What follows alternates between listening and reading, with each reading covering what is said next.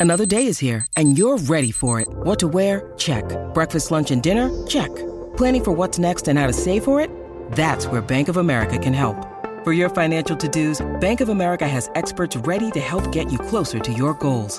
Get started at one of our local financial centers or 24-7 in our mobile banking app. Find a location near you at bankofamerica.com slash talk to us. What would you like the power to do? Mobile banking requires downloading the app and is only available for select devices. Message and data rates may apply. Bank of America and a member FDIC. Australian Made Week kicks off on May 15th. Look for the green and gold kangaroo logo. Road to the Ashes with Simon O'Donnell and Steve Harmison. Hello, everyone, and welcome to Road to the Ashes. Thanks to Australian Made. Look for the green and gold kangaroo. My name is Simon O'Donnell. And we look forward to speaking to you each week as we build up to the 2023 Ashes series, which gets underway June 16 at Edgbaston. Five test matches against the old enemy. It's going to be a beauty. You'll hear every ball of the Ashes live across the SEN network each week. Here on the road to the Ashes, we'll discuss the latest Ashes news, dissect the key issues, speak to those involved, those in the know. I'm about to introduce to you someone who is right in the know over there in the UK. But first, our first program. Later in the program, Australian squad member Matt Renshaw. He'll uh, join us. Uh, he won't want to see the dust of India over in the UK, but he'll be looking forward to getting over there and being part of an Ashes contest. And a man that was a great part of Ashes contest right throughout his career is T- Steve Harmison. English cricket, great of course, and comes to us through Talk Sport Cricket in the UK, who will be uh, jointly doing this program right through the build up to the Ashes. And Steve, you had a, a wonderful time uh, over the, the journey in the Ashes, a couple of wins, even a couple of losses, uh, but they are it is something special, something you're looking forward to. Yeah, good afternoon, good morning, good evening, wherever you are. And Simon, yeah, it's fantastic. Can't wait for the Ashes to to come around. It's going to be a quick one, five games in six weeks. I'm really looking forward to see who can manage that. But no, it's like you mentioned, the old enemy. It was my journey was a an interesting one. I had a great education in 2002 3 as a very, very young, wet behind the ear whippersnapper to come up against, you know, the probably the greatest Ashes Ashes team, I would say, with mm. like the Warne McGrath, Gillespie, Lee at that pump. Steve Waugh leading that side. Uh, managed to play in the foot four the, the, the, the, last four test matches after carrying Simon Jones off after that horrendous injury in Brisbane, then part of the greatest series probably of all time, which is the, the 2005 Ashes. Um, after the first ball in Brisbane, I think I had a pretty decent series um, because it couldn't have gone any better, any any worse from from uh, point two of that series, point two balls of that series, and then obviously finished my career on a high at, at the Oval um, last game ever in a in a Test match, which was the victory ag- against um, Michael Clarke with Ricky Ponting's men at um, at the Oval in 2009. So, look, a, a fantastic time. Won two, lost two, and I think this is probably the most eagerly awaited series since 2005 with the way both sides have played. I think both. I think the teams. I think the, the situation is is is a lot similar. Where in 2005, Australia were probably the best team in the world. Sorry, best players in the world at the time. But I think England going into that series all them years ago were mm. probably the best team in the world with a with the 15 months going into it. And I see that a little bit like this one. I think Australia have probably got the better players than England. Um, and English conditions, the Dukes makes it a little bit more of an even contest. I think in the last 12 months, the way England have played, I see England being the best team in the world at this minute in time. So, all in all, it's going to be a fascinating series. I mean, talk us through Ash's series. Um, you know, you, have had a, a, a wonderful career, and you've played in you know some unique Test matches that that had fantastic finishes. You played sixty three Test matches in your career. What's the difference between a Australia versus England and an Australia versus India, for example? think that five letter word, Simon, isn't it? Ashes. as simple as that. Does wonderful things to your body um, and your mind. And I think that's where this one is is um, going to be brilliant for the simple fact there's a lot of talk about Bazball. Um, the players don't like it. Brendon doesn't like it himself, that word.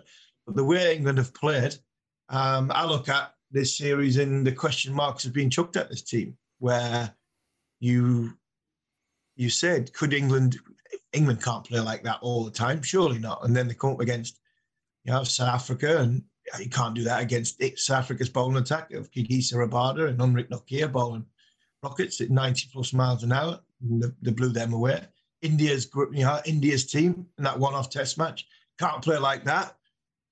India weren't really there for the contest, to be fair, but then it was thrown at them in Pakistan. To score seven and a half and over, not just for a session, but for a whole day, shows you that this team is is sort of pushing the boundaries of Test match cricket. Um, and it'll be you know, of interesting to see what happens in this series. But this series has got one thing in the mentality of that five-letter word, Ashes, is completely different. It's a different contest whatsoever. Your front and back page. You're not just.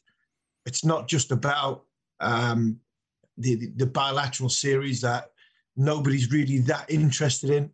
It's all about the pressure of having that, that goldfish bowl of of what is going on in your life, in and around the days you've got off, because that's all that's talked about. And like I said before, similarities to 2005 in England, there's going to be no football World Cup, mm. no Euros to to sort of go with it. So the whole story in English sport over them six weeks in June and July is going to be Ashes cricket, and that is what I think is going to be the difference because they're not going to be able to walk down the street. They're going to be. It's going to be a little bit like being in that that India goldfish bowl because everything's going to be scrutinized, and that adds a lot of pressure to the performance. You mentioned uh, 2005 a, a, couple of times. Prior to that 2005 victory at the Oval to, to um, winning that series at, at, the Oval, Australia won eight of the prior Ashes contests. Uh, how did you turn that around? Because it was quite a dominance leading into that 2005 series. It was. It was. we had 18 years without even coming close to to winning the Ashes. We won in Sydney every now and again when Australia had given up after their Christmas dinner, and we were 4 0 up at the time. So that was quite a, a regular occurrence for the England cricket team. Um, but it was always a little bit different in, in England. And we we went in the preparation we had and we went in as in from the West Indies all the way through to the English summer and playing um, in New Zealand, the West Indies, where we went seven and a seven, not too dissimilar to what this lot have done. And we went to South Africa and won, and the, the, the first team to win, you know, after apartheid in South Africa, and we were ready for Australia. Um, and then you know, it all started well at the at, at Lords. My five for forty three was going really well until at lunchtime, it's sort of tea time, and then um, Glenn came on for the last session and made my five for 43 look like 550 because I think he had five for five at, at one point. and then we we left Lords going, well, that's it. You know, we we were the best team in the world, but same thing happens as normal. Australia turn up and you know, pull our pants down, tickle our bellies, and away we go. And here goes the series lost again. But there was an interesting bit in that build up to this, the second test match. A couple of things. Um, Michael Vaughan told us that he was going to stick by the side that had lost at Lords and the confidence that give 11 men from that point of view. He then said we're going to have to score at three and a half and over as opposed to 2.7 because that's the only way we can beat Australia. And a lot of our batters were scratching their heads and going, how on earth are we going to score 3.5 and over against Glenn McGrath and Shane Warne? And we were like, this could end badly. Um, and and then Glenn McGrath stands on a ball at 9.45 on a on the Edgbaston morning of the, the second test match at Edgbaston. I've made this joke before that 10, 10 Englishmen and a South African were doing cartwheels about 50 yards away because of what it meant to lose McGrath. And that for me was the difference in the series because what, what happened at Lords was was sort of equalised at at the morning of, of the first morning at Edgbaston. And from there, I think we didn't we, England didn't look back in that series. It was a, a great contest.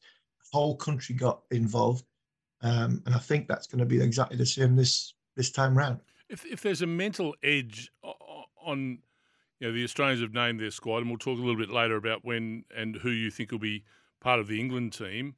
But is there a, a mental edge, do you think either side takes into this series, or would you put it pretty much on an even keel?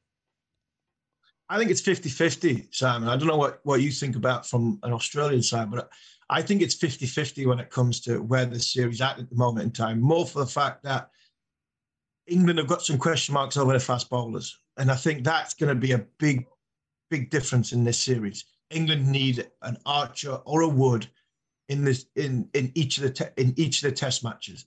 They need one of them, if not both. They have the option of having them both because I think they're not so much got away with it. New Zealand, Broad, Anderson, Robinson. I think England. I, I, think England would struggle, not struggle to get 20 wickets in, against Australia with that lineup. I think it, it, would make it a lot easier for uh, for Australia to overcome the initial, you know, danger, and then if they got in on a flat one and the sun came out, which doesn't normally happen too long, too much in England, but if it does come out and it does get flat, that bowling attack, I think you could you could sit on it and then make hmm. make a score if things aren't you know if the if the ball's not moving moving laterally. So I think England need their fast bowlers to, to sort of be fit and turn up, and that for me is, is where the, the question marks are. The question marks for England are that fast bowler in number one and number two, and I think Australia have got that similar question mark, which is are your fast bowlers going to be fit? And can your number one and your number two overcome England's burst with the, the Duke ball from around the wicket, which England have been so successful at in the recent past? Because there is a question mark on Khawaja and and, and Warner for me. But their replacements, Harris is another left-hander who's got 100 and he got 180 for Gloucester in the in the last round of county championship matches. So that for me is where potentially I see England getting at Australia. But I see this contest at this minute in time 50 50. It's amazing. Statistically, it backs up, or the statistics back up what you've just said, seeing this at 50 50. I think uh, over the fullness of time of Ashes series, 340 test matches have been played between the two countries. 8.5% of those matches have been drawn.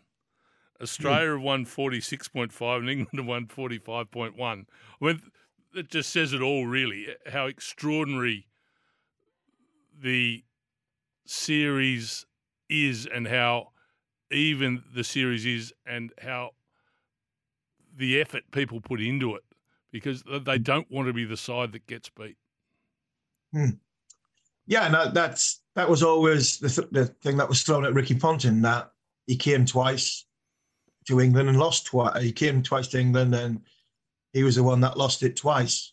You know, 05, 09, where before that, you know, Steve Waugh's team, Allan Border's team, and you know, Mark Taylor's team, they never looked like losing, never looked like losing the Ashes. So all their win percentages England, a lot of a lot of them heavily towards sort of 30s, 40s, 50s, and 60s, rather than in the current time, especially in Australia. Um, and England have had a, a, little bit of success recently in, in England, but I, I, it could. I, I, still think, Simon, it comes down to to England's bat, batting against Australia's bowling. There's a lot of talk I mentioned earlier about the bumps in the road that this team have been asked to go over when this new Bazball era has come together. And it's always had things in front of them and they've always steamrolled straight over mm. them. You know, the pace bowling of, of, of South Africa, what it's like in Pakistan. But this, I think, is a different level, more internally because of the pressure that the Ashes puts on you. But I think this bowling attack is a level above if they're all fit, which is Ken Cummins, Ken Starc, Ken Hazlewood, big question mark over him, Boland, Cameron Green. Can you play five test matches in six weeks in England, where sometimes the last session's played in you know cold, damp weather, to then go again and go again?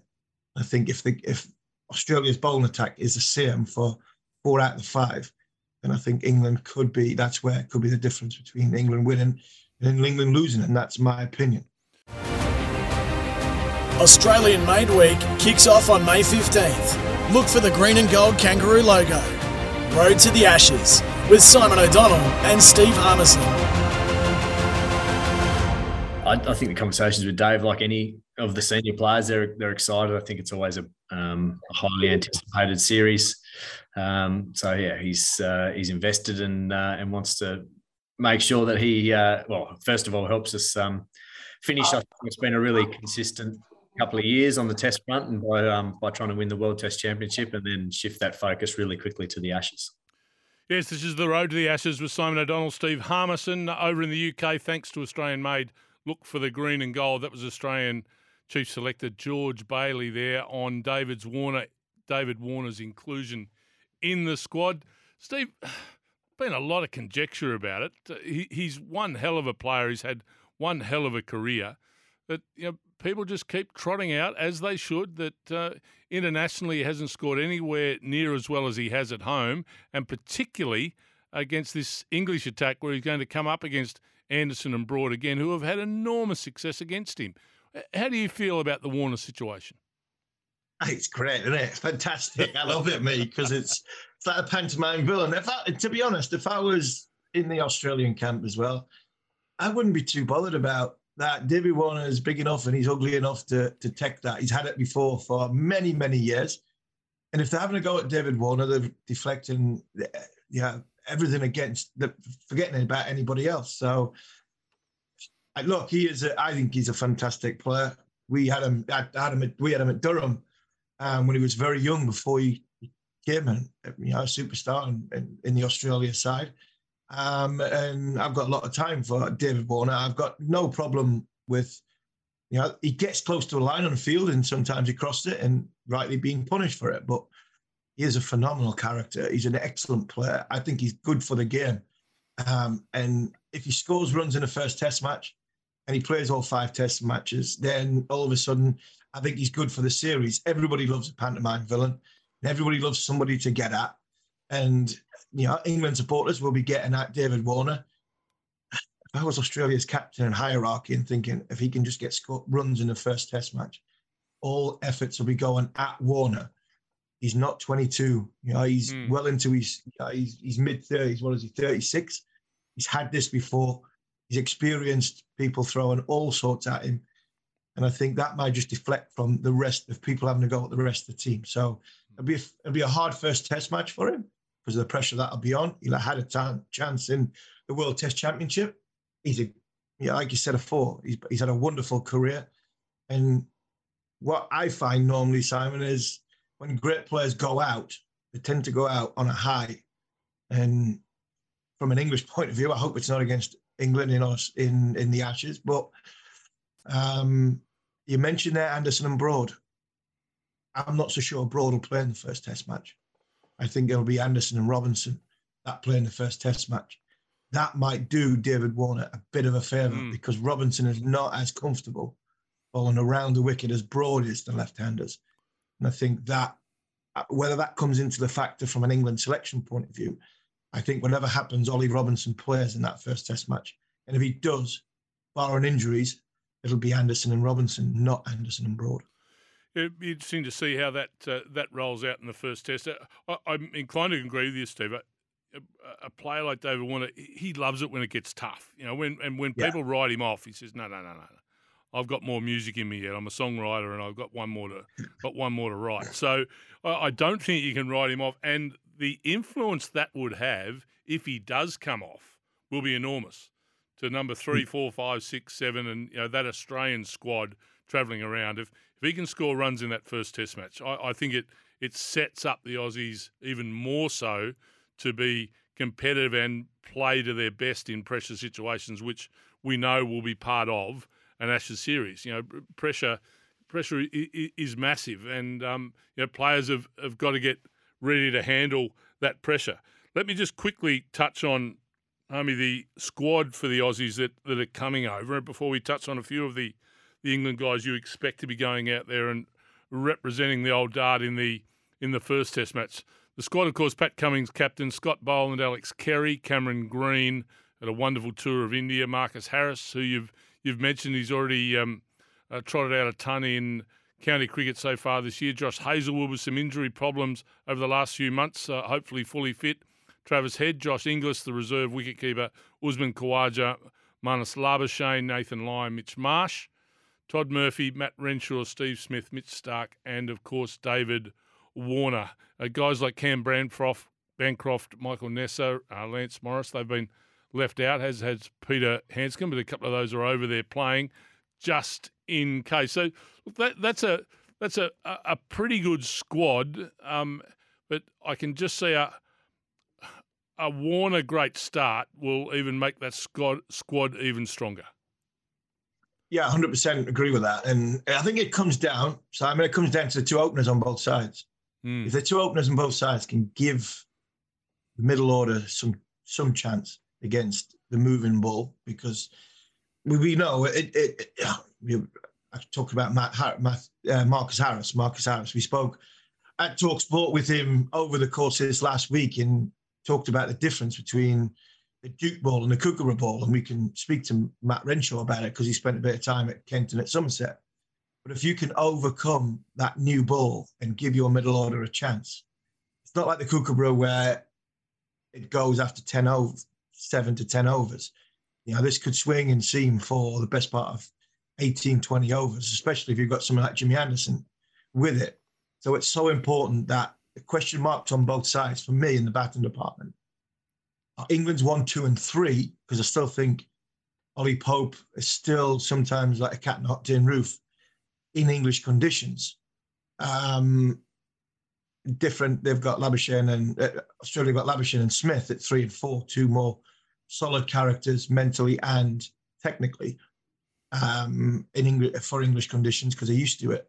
But one and two is huge for both sides. Mm. Warner Khawaja, left-hander, England bowling around the wicket with a Duke ball, and then obviously Duckett and Crawley, who Crawley is off the back of a big hundred. So is Duckett in in county championship, but there's still a lot of question marks on whether they should be in the side or their technical ability to overcome the new ball in England. So that could be the difference between the sides as well. So I look at the Australia squad and a little bit like England. I think they've got question marks at one and two. I think you which bowler is going to be fit. So uh, mentioned earlier, Archer Wood is Hazlewood going to be fit because he's made for English conditions. You know that Glenn McGrath type close to stumps, really questioning techniques in and around that off stump batsman coming forward. You know, inside outside edges that is huge, especially with the pace of Cummins and Starc if they both play. But Boland is a, a, a definitely a ready-made option in English conditions. So they're the, the, the issues with that. And who bats at number five? Travis Head last mm. time in England in county cricket had a shocker at Sussex. Um, and Matt Renshaw, another one who's gone and, and done some opening batting, but probably the middle order option as well if Head doesn't work. So for me, they're the areas that England probably will target um, to get at Australia, especially when in the early part of the of the of the Test series, which is it's always difficult place to go and play. Edgbaston first Test match, in Lords with a slope. If you're not used to batting on that, that can do wonderful things to the mind for batsmen as well. So yeah, they're the things that for me early early part of the series where England will try and exploit Australia. Steve, just quickly explain to us where, where we talk about um, uh, you know the slope at Lords and and you know the the pitch at Edgbaston. Just explain the differences. You, know, you, you obviously played Ashes series here in Australia, and and just to those people saying, well, why is it so different? Because I, I, must admit, I found them yes that little bit slower, um, that little bit softer. Um, the the marks by towards the end of a test match were actually holes in, in, in the pitch, not so hmm. much scuff marks. They were more actual holes of three to four inches deep. Um, so just explain the different surfaces between Australia and England and, and how you bowl to those different surfaces. Yeah, well, the, the, the surfaces in Australia, the, crater, don't they? The cracking with the, the heat and stuff like that. Where England, it's more the dampness, the, the moisture in the surface. And you can dig a hole, dig a hole. And as the surface gets drier, from a bowling point of view, it's a nightmare because you don't land in the same spot every single ball. You tend to land on jagged edges, and you know, it, it's it's it's harder from a bowling point of view, on especially at somewhere like Old Trafford. At Old Trafford's hard on underfoot. But when you look at the, the, the pitches that they're going to play on, Edgbaston will be a lot slower. Um, Edgbaston will be flat. Um, it tends not to turn there as much. So Nathan Lyon's very, very experienced. He can he can bowl on uh, on any given mm. surface. The the amount of wickets that yeah, he's got nearly 500 Test wickets, so he's an experienced campaigner. Um, but it, for some reason, Edgbaston has been a bit like Brisbane for for for Australia. It's a it's a tough place to go. England win a lot of cricket at Edgbaston, and I think that's why they moved first Test from back in my day was always at Lords. Now the first Test match is at Edgbaston. The slope, a lot of the Australian bats are are experienced of the Lord's slope. Nearly a meter, 1.9 meters from fine leg to fine leg, from bowling from the nursery ground end to the towards the, the, the pavilion end. There, there is, and if you don't quite get that right as a bowler, you can travel because your lines and lengths. Your line from Sawai McGrath was so dangerous at, at Edgbaston from the pavilion end because all you had to do was land it just outside off stump, and it was always going to challenge the stumps. Where if you bowled that length from the other from the nursery end, it was comfortably well outside off stump because it would go down with the slope. So there are a lot of a lot of differences in the first two Test matches when it comes to the surface. Um, but I look at the Australian side. The Australian side, there was a lot of a lot of players played a lot of cricket in England. Hmm. So because of that, because of the, the, there was a lot of noise when Steve Smith signed for Sussex, and it was like, no matter what he does in them three games, he averages 50, 59 in um, English cricket. So playing for Sussex is not going to make a great deal of difference to Steve Smith's preparation for the Ashes for me. Um, and when it comes to to batting on English on English wickets, a lot of the Australian batters have have had some comf- have, have had some success on them. So the other two for me, once that's them two get going, then yeah, it's pretty much straight up and down at, at Leeds, Old Trafford. Yeah, it's a little bit more pace in it, and you probably get a little bit more tennis ball bounce at, at the Oval on the surfaces, which probably Old Trafford and the Oval start to get a little bit like mm. you know the Australian surfaces. As, as, close to the Australian surfaces you're going to get in England. Uh, it'll be a beauty. Five tests um, Australia versus England, and uh, the first one uh, in Birmingham, June 16 to 20, second 28th of June to the 2nd of July, 6th to the 10th at Headingley. That second one is at Lords. Uh, then we head to Old Trafford, July 19 to 23, and the final test at the Oval, July 27 to 31. Five wonderful Ashes test matches on the way. Australian Made Week kicks off on May 15th. Look for the green and gold kangaroo logo. Road to the Ashes with Simon O'Donnell and Steve Harmison. Welcome back, everybody, to the Road to the Ashes. Simon O'Donnell, Steve Harmison with you. Thanks to Australian Made. Look for the green and gold kangaroo.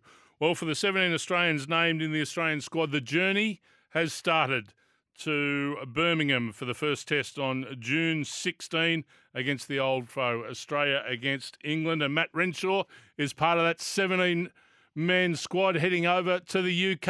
Uh, Matt, there's always a massive build up as I welcome you to the road to the Ashes to a series like this. Do you get as excited as we do, or more so? Um, I think probably a little more, um, seeing as I've never been a part of an Ashes squad before. So this one's a bit more special for me, especially sort of given my history as well. Give us your history of playing over there. Have you played some county cricket, league cricket, those sort of things over the journey, Matt? Yeah, I played three three years of county cricket, and then I played when I just finished school. I played for the MCC Young Cricketers and a year of league cricket that year as well. So um, spent a bit of time over there playing cricket and and loved pretty much every minute of it. Steve and I have been talking about the differences of batting on Australian pitches to batting on English pitches. Do you find there's a difference? Yeah, there's probably probably the biggest one, especially for, for me from Brisbane, is is the bounce in the wickets. Um, I don't know the the league cricket wickets can be very interesting at times as well, but the um, the county wickets are a lot better than them, and yeah, they they tend to offer a little for bat and ball, but yeah, it's just the bowlers are always sort of in it because the the low bounce and balls can just go underground at any random time. I feel. But we won't be getting dry squares like we did in the India. They got, they got water, I reckon, over here. I yeah, really they probably won't spin as much as those Indian ones. no, I, I don't think they will. Yeah, Matt, what about the ball that you're going to play against? You said you've had a couple of years playing in, in county cricket, but the ball, the Duke ball, is completely different to the Kookaburra ball. What sort of technical changes do you feel as though you're going to need? And seeing you go in as an opener uh, in Australia here, in New Zealand, um, the difference between batting at five and batting at number one? Yeah, I think the Duke ball just probably has a lot more challenges with than the Kookaburra, uh, a lot of different challenges as well. So I find the Duke ball obviously swings a lot more than the Kookaburra, but I think bowlers nowadays are trying to use less of that swing, um, trying to use more of like a, a seam movement and then the occasional one that, that swings, and that's probably the toughest part. As a batter, I think with a Kookaburra, if you're not, if the ball's not swinging, you know it's not going to swing. Whereas a Duke, you can be facing three, or four overs and it not swing, and then all of a sudden the bowler just pulls one one swinger out of its hat and, and, and knocks you over. So that's something you've really got to be um, ready for it with the Duke. It can always do something even in the, the 79th over of a, of a ball. Matt, we're so used to watching you walk out at the start of an innings, and then in India we saw you coming in you know, in the middle order. What's the mental difference for you in preparing to bat at the top of the order and in the middle? Um, I think for me, I've always opened, so it's a lot easier. Sort of, you know when you're going to bat, you know that how long you've got to prepare um, the 10 minute changeover or at the start of the match. Um, but number five, you sort of you start with your pads off, and and then you're working out when to put your pads on, when you need to start switching on about the game. Um, and that's probably the toughest part for me. Like normally, as an opener, if you're sitting in the dressing room, you've been dismissed already. Um, you're not sitting there waiting to bat, so it's a completely different mindset in that sense. So you've just got to be really on with your preparation, and I think I've, I've developed that a, a, lot over the last few years, um, and working out how to best manage myself. There's you see a lot of different guys go about it different ways. Like Pete Handscomb sleeps um, before he bats, so he says he gets drowsy and just goes with it. So um, some guys have different plans like that. Um, I'm probably more of a chat and make jokes around with the people around me. So um, try and keep myself up and about and, and trying not to, to be too fatigued. Matt, do you fancy not fancy coming over? There's quite a few of the Australian squad already in England. Uh, do you not fancy coming over and trying to get a what we would be getting some stick. You Australians are getting some stick for coming over and having a net before the Ashes. But you think that's going to help some of the Australian players? But some of them have been experienced in English conditions before. How much is it going to help the guys going into that World Test Championship and then the Ashes? Um, yeah, well, I, I, was over last year for the full summer with Somerset. Um, and then in December, uh, we recently had our, our little girl. Um, so we're bit of a life change for us. And then being away in India for six weeks and then New Zealand for the A tour, just thought it'd be best for, me to have a little bit of a break. And I think that's probably the the best thing that's happened um, for a while for me with cricket. Just sort of getting back to working out what I need to do and give myself and my body and mind a little bit of a break. But I love love playing county cricket. I love the the being able to play every day, every every week for six weeks at the start of the season, and then get a bit of a break while the T20 action happens. Um, but no, I think it's it's a great experience for, for guys who are over there at the moment, getting a chance to face some of the with some of the test guys being available. Um, I think it's something that you can't really um, discount. It's just the experience of playing with some of the local English guys. Um, how much knowledge when I my first year at Somerset, I had Marcus Trescothick at the other end, which for a 20, 21 year old, 22 year old was, was something that I'll never forget. And the experiences I had with him were amazing. And Matt, what about the challenges of playing in England? I'm talking about travels in Australia, you get on a plane and away you go, but there's challenges as well as on the field. There's some challenges off the field as well. Yeah, I think the buses are something you've got to get used to. Um, the county grind is is one thing that you can't really explain to anyone unless they've sort of been through it. Um, probably is a, it'll be a little bit different in a test tour. Um, but yeah, it's um, a lot different to the travelling around um, in in Australia. You just get on that plane at a day, whereas the the travelling on a bus can be actually quite nice and nice camaraderie around the team as well. Matt, uh, you had a ripping tour of New Zealand with the Australian A couple, a team, a couple of centuries, and, and then that, that bit of time off. Is your preference leading into any sort of series, you know, playing right up to the to the series starting, or you don't mind that bit of a bit of a mental and physical break prior to a series getting underway? Um, I think it just depends on what um, what sort of stage of the season you're at. Obviously, before India, we've we've been playing for four or five months, uh, full on with Big Bash and then the Shield stuff as well. So we've had we had a lot of cricket before that. Probably this is a little different with being um, a little bit of a break, but you sort of get into a rhythm of cricket, um, and it, and I think at this stage it doesn't take too long to get back in. So there will be a couple of weeks of um, sort of training squad with the guys who haven't gone over to England early um, up here in Brisbane, I assume. So will be there'll be plenty of really good training between now and then. So that's probably a, another way of going about it. But yeah, I think some people like Marnus Labuschagne just loves playing.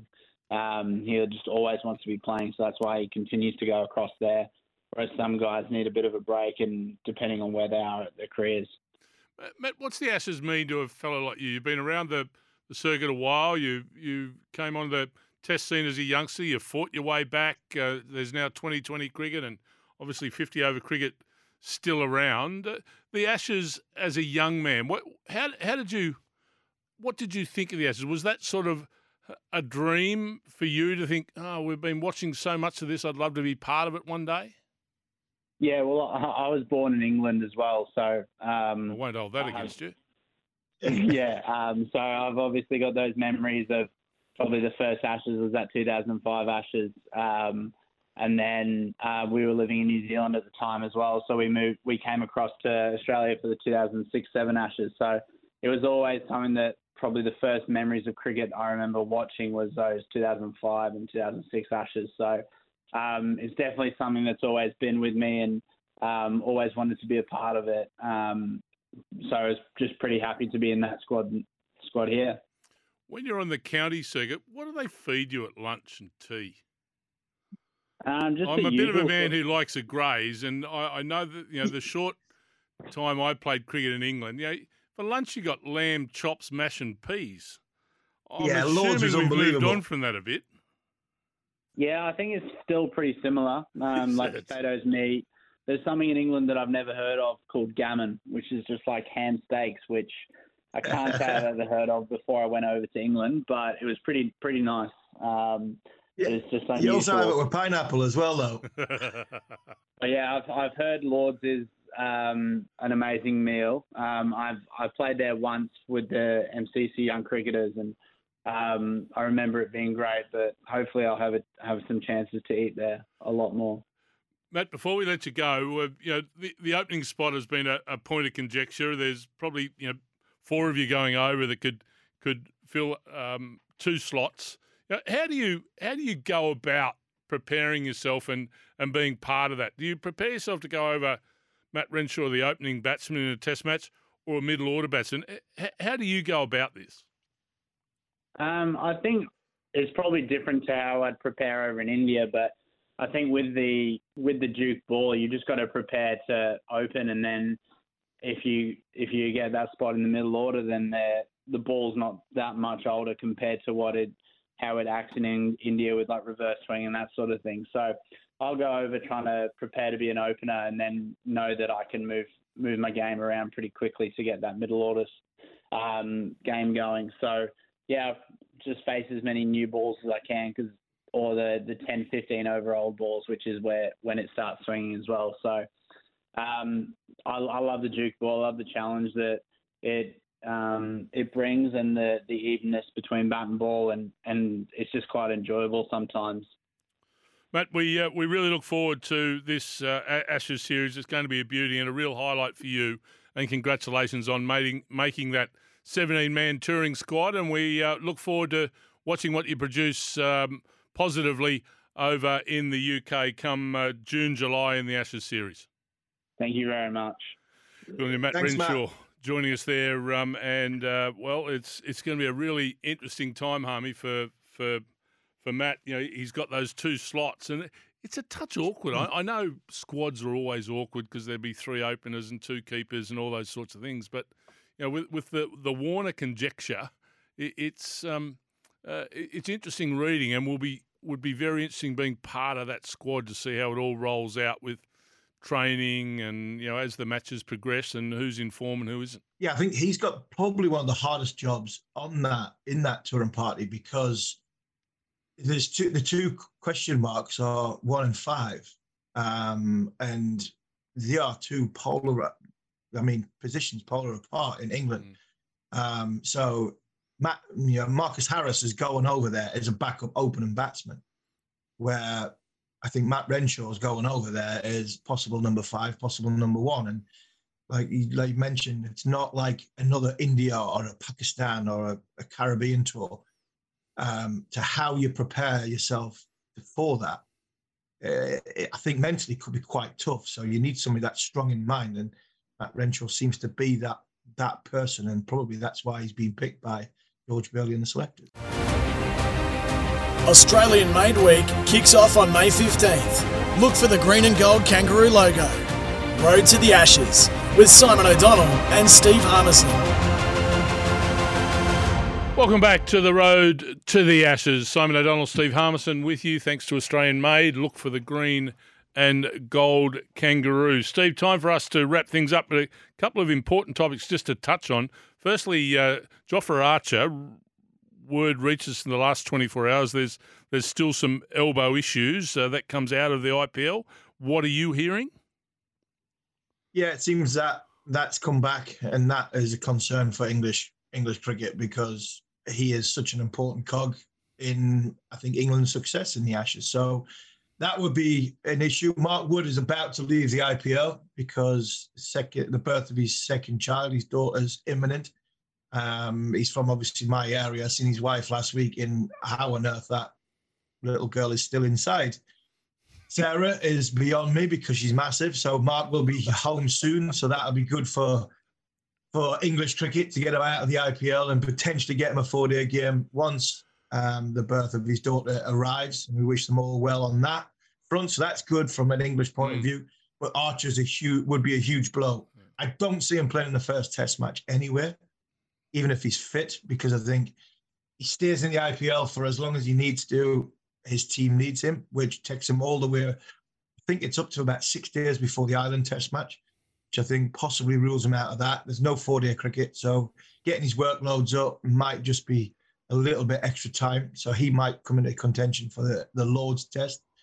Um, and I think England's other bowlers will be are ready to go. Robinson's had a game. Uh, Anderson's just bowled 46 overs in a first class match this week, um, which is mind boggling wow. at 40 year old. And why would you do that? Some would say.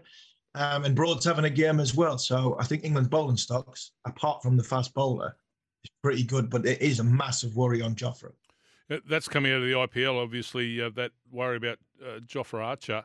Also, I'm hearing the IPL is starting to uh, summon a few of the, the big names to commit to multi year contracts for mm. the IPL going forward. Is that what you're hearing? And if you are hearing it, what effects it going to have on on future series, Australia, England, England, South Africa, etc., etc.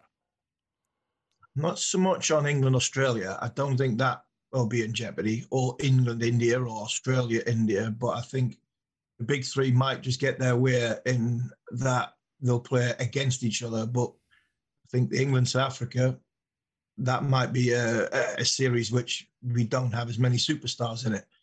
It's been coming for me, Simon. I think it was five years ago I think it might be a little bit sooner than that now.